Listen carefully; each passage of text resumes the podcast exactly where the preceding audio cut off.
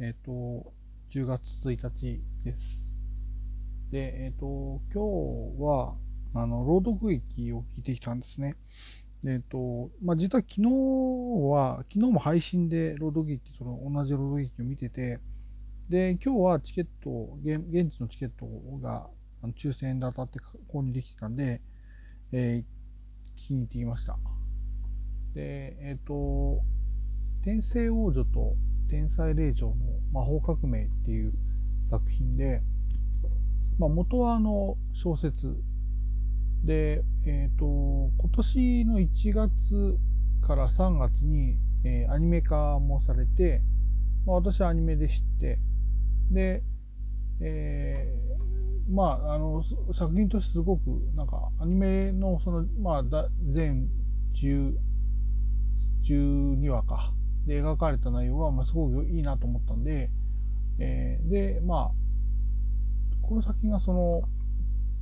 いわゆるリアリアルイベントみたいなものが、そのアニメにの関連してね、が、えっとね、なかったんですよね、今まで。例えばその先行上映会みたいなものもないし、その、アニメってまあ結構終わると、あの、その後にその振り返りをするような、あの、キャストの声優さんが集まって振り返りをするようなトークイベントみたいなものがあったりもするんだけど、まあちょっとここ数年はあのコロナ禍もあってですね、なかなかそういう機会もなかったんですけど、で、えっ、と、だ今回その、えー、その朗読劇っていう形でリアルイベントを初めてやるっていうのが、あの、まあまあ、そう、そういう作品も結構あるにはあるんですけどね。あの、あるけど、いや、個人的にはやっぱ嬉しいですね。その、えっ、ー、と、まあ、しかも、その脚本の内容は、まあ、アニメの内容をもう一回なぞるということではなくて、あの、また、新しいエピソードを描いてくれるっていうことで、あの、それは非常になんか嬉しいなと思って、で、聞きに行きました。で、まあ、昨日見たその配信の感想も含めてなるんだけど、あの、演出が結構、あの、凝っていて、えー、まあ、朗読劇なんだけど、で、もちろん声優さんが、そのステージのにに座って、あの、台本を読むんだけど、その声優さんの後ろに、えー、もうまあ、あの、舞台のスペースがあって、そこにはまあ幕が幕ってとあのいわゆるシースルーの幕が降りていてそこにだからいろんな場面が投影されるんですよね。そのまあ、プロジェクションマッピングとまで、まあ、に近いような感じでその例えば、えーと、王宮であれば王宮のその様子だとかあとその冒険に出る森であれば、えー、森林の様子だとかっていうのが映されてでしかもそこにそのモーションアクターと呼ばれる役割の役者さんが2人いらっしゃってだその彼女たちがその声優さんのセリフに合わせて動くんですよね。だからあこれすごいちょっと珍しいかもと思いましたあの例えばそのアニメの映像とかね絵を使うのではなくて実際の役者さんの動きがえあってでそこに、え声優さんの声もあってみたいな感じって結構あの個人的には新鮮で、これって面白いなっていうふうに思いましたね。で、でこの作品のお話なんですけど、あの、えっと、まあまあ、いわゆる異世界、異世界ですよね。が舞台で、で、その世界では魔法が使える、魔法というものが存在するっていう、えー、世界なんです。まず、まずそれが前提としてあって、で、えーと、登場する主人公と言われるキャラクター人物が2人いてで1人は、えーと、アニスでもう1人はユフィという、まあ、2人とも、えーと、10代の女性なんだけどでアニスはいわゆるその国の王女なんだけど実は彼女はその異世界からの転生者なんですよね。で、えっ、ー、とまあそこそこはだから彼女が転生王女っていうとこなんですよね。で、だか彼女はその魔法に関する知識とかはものすごくあるんだけど、まあ、魔法が使えない。まあ、それは多分彼女が転生者であることも関係していると思うんだけど、えー、なので、えっ、ー、と、彼女はその代わりにそのいわゆる魔法を人工的にというか、えー、生み出すとかななんていうんだろう道具を使って魔法が誰でも使えるようにする、えー、というその魔法科学魔学っていうものをその研究しているのが彼女。でもう一人のユフィっていうのは、えー、彼女はいわゆるあの、えっ、と貴族ですね、え、貴族なんだけどで、えっ、と魔法の能力はすごく高い。でえっ、とアニメの最後では彼女はその、えー、まあ、その魔法の、なんだっけな、精霊との契約を行って、そのいわゆる魔法を使える中でもかなり高いくらいについて、で、かつその王家に入ってるんですよね。だから、あの、で、だからアニスとは何だろう、まあ、姉妹っていう形になるのか。その王家に入るわけだから。で、えっ、ー、と、だ彼女が天才霊嬢なんですよ。で、二人のその、えー、か、まあ、活躍を軸に、えー、描くっていうのが、まあ、アニメ版。で、そこには、まあ、いわゆる、えっ、ー、と、王宮とか貴族とか、まあ、貴族特有のその、なんていうの、えー、利権争いというか、あの要は要は誰が国に取り入ってのし上がるかみたいなものがあって、で、まあ、アニスもユフィもそこに、まあ、巻き込まれる存在なわけですよね。あの、ユフィっていうのは、そのアニスの弟に、弟が、まあ、いわゆる、えー、彼彼は王位継承者なわけで、で、彼に、まあ、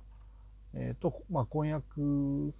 者として、えー、ずっといたんだけど、あの婚約破棄されるっていうのは第1話なんですよ。で、その第1話で婚約を破棄されて、ユフィが突然ね、そのパーティーみたいな場で、えー、破棄されて、で、打ちひしがれたところに突然アニスが、えー、ほうき、空飛ぶほうきに乗って、そのパーティー会場に飛び込んでくる。で、アニスがその、ユフィのことを、まあ、なんだろう、さ、まあ、さらうというか、まあ、さらうといえばさらうんだけど、要は彼女が連れて行って、要は一緒に魔法の研究者にな、ま、ま、魔学の研究者になってくれって言って、その、え物語が動き始める。っていうね、内容で、だから、えっ、ー、と、アニメとかのキャッチフレーズで使われてたのは、その、王宮ユリファンタジーっていう、もう、もう完全にユリであるということが、あの、明言されている作品なんですよ。で、えー、まあもちろんその、えー、アニス・ユフィとその、まあ、アニスのもともと婚約者だったアルというね、その王子の、えー、まあ、ぶつかり合いとかもあったりとか、あの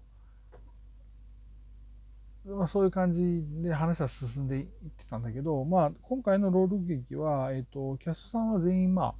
あ、女性キャラクターを演じたキャストさんだったんで、まあ、彼女たちの日常を描いている。その、アニスとユフィが、その、誕生日というものをめぐる、えー、話がメインにあって、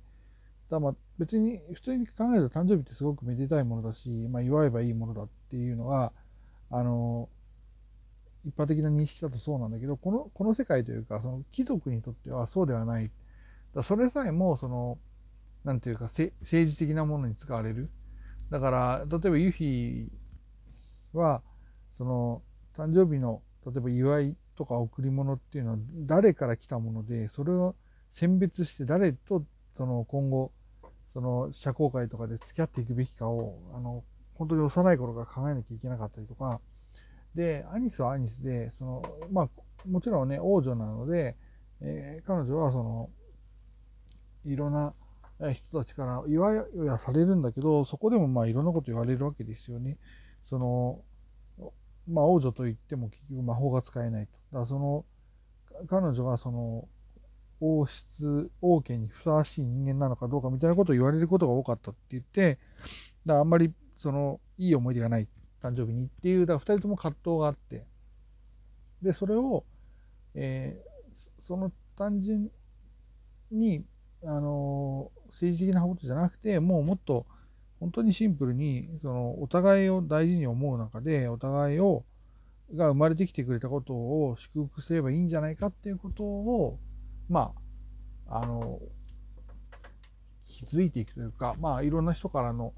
いろんな助言もあって考えていくっていう話がメインにありました。で、えっ、ー、と、まあ、他に、他の登場人物にもそれぞれの思いがあって、で、その、まあ、えっ、ー、と、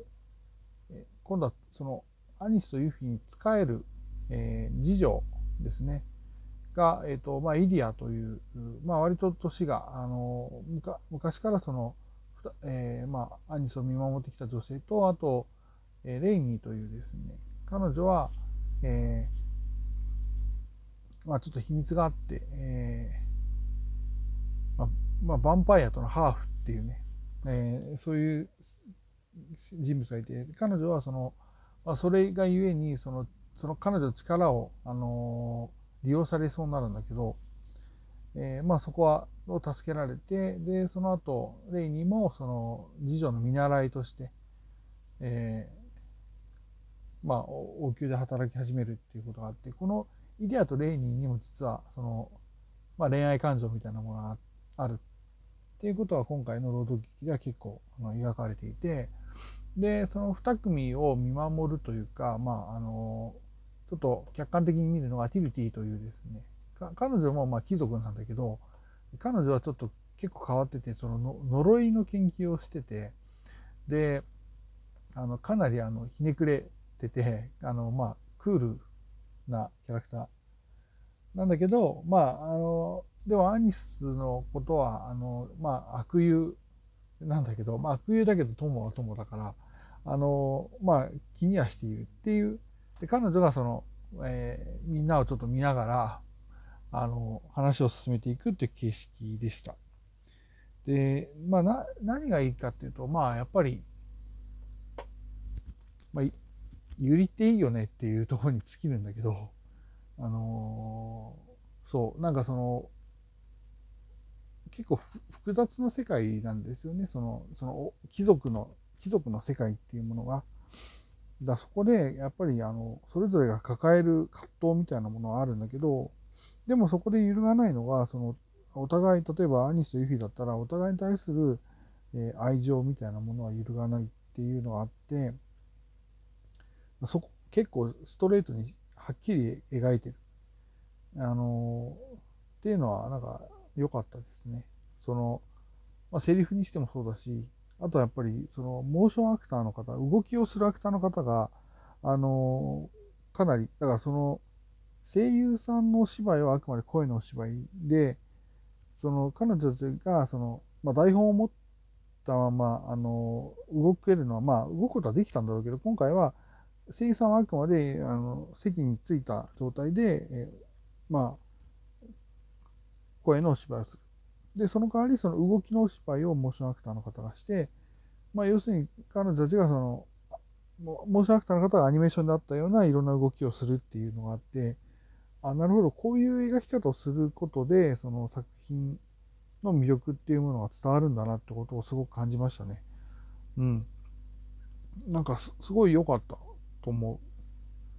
う。うん、なんか、やっぱり、なんか美しかったな、その、なんか、相手を思うっていう気持ちって、まあ、ね、あの、どんな人に対してでも変わらないんだけど、なんか、辛い過去があったというか、まあ、貴族としての悩みがある二人だからこそ、分かり合えるっていうとこもあるのかなっていうところは感じましたね。うん。あとはその、まあ、何より、やっぱり朗読劇がいいのは声優さんの掛け合いのお芝居を生で聴けるっていうね。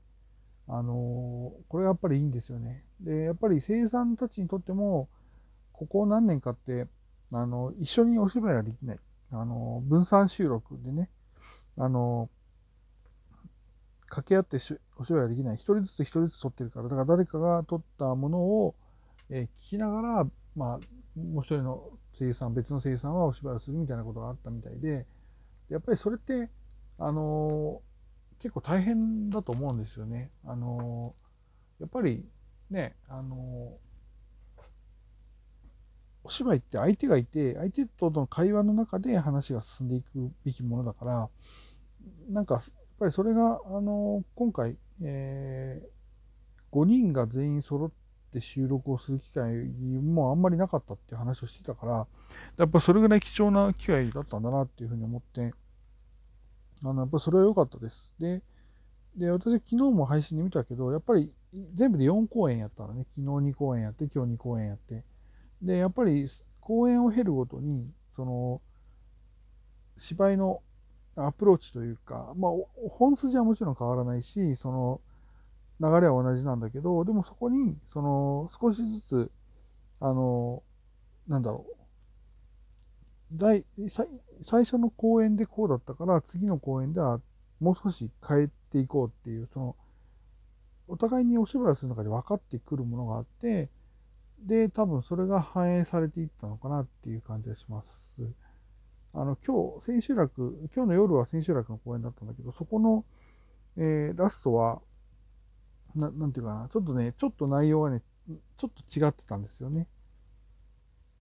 うん、あの、複製台本が、あの、入場者特典で、あの、もらえたんで、あの、そこと読み比べてみるとわかるんだけど、あの、ラストがなんかささはっきりと、そのあんまり明言してなかったセリフが最後に出てきたりとかして、あ、それってやっぱり公演を重ねて2人の思いがまたちょっと変化したがゆえなのかなってことは感じました。であとはあの、まあ、アドリブも、だから、公演を重ねていくと、まあ、アドリブをする余裕も出てきたりとか、あと、もともと、アドリブをでやってくださいっていうパートもいくつかあったみたいで、で、まあそこではもう、あの声優さんが台本を一回、あの、伏せてね、で、アドリブをやったりもしたけど、だからやっぱりその辺のちょ、ちょっとその、なんだろう、あの、よ、なんて余白があるところが、脚本として余白があったから、そのいろんなことができたのかなっていうふうに、まあ見ていても感じましたね。うーん、だからこれやっぱり作品としては私は結構好きだから、な、な何らかの形で、ね、とはまあアニメーションの続きとかね、まあ朗読劇をまた新しいシナリオでやるとか、まあボイスドラマとかね、まあちょっと最近どういう展開が、いいのかっていうのは、まああと原作がね、どれぐらい進んでいくかっていうのも多分非常に大事な要素としてあると思うので、えー、ちょっとその辺は何とも言えないですけど、あの、ぜひ、また、このキャストさんで、新しく何かあるといいなってことを感じました。ちょっとだいぶ長くなりましたけど、ちょっとそれだけまあいい作品だったなと思うので、えー、そんな感想です。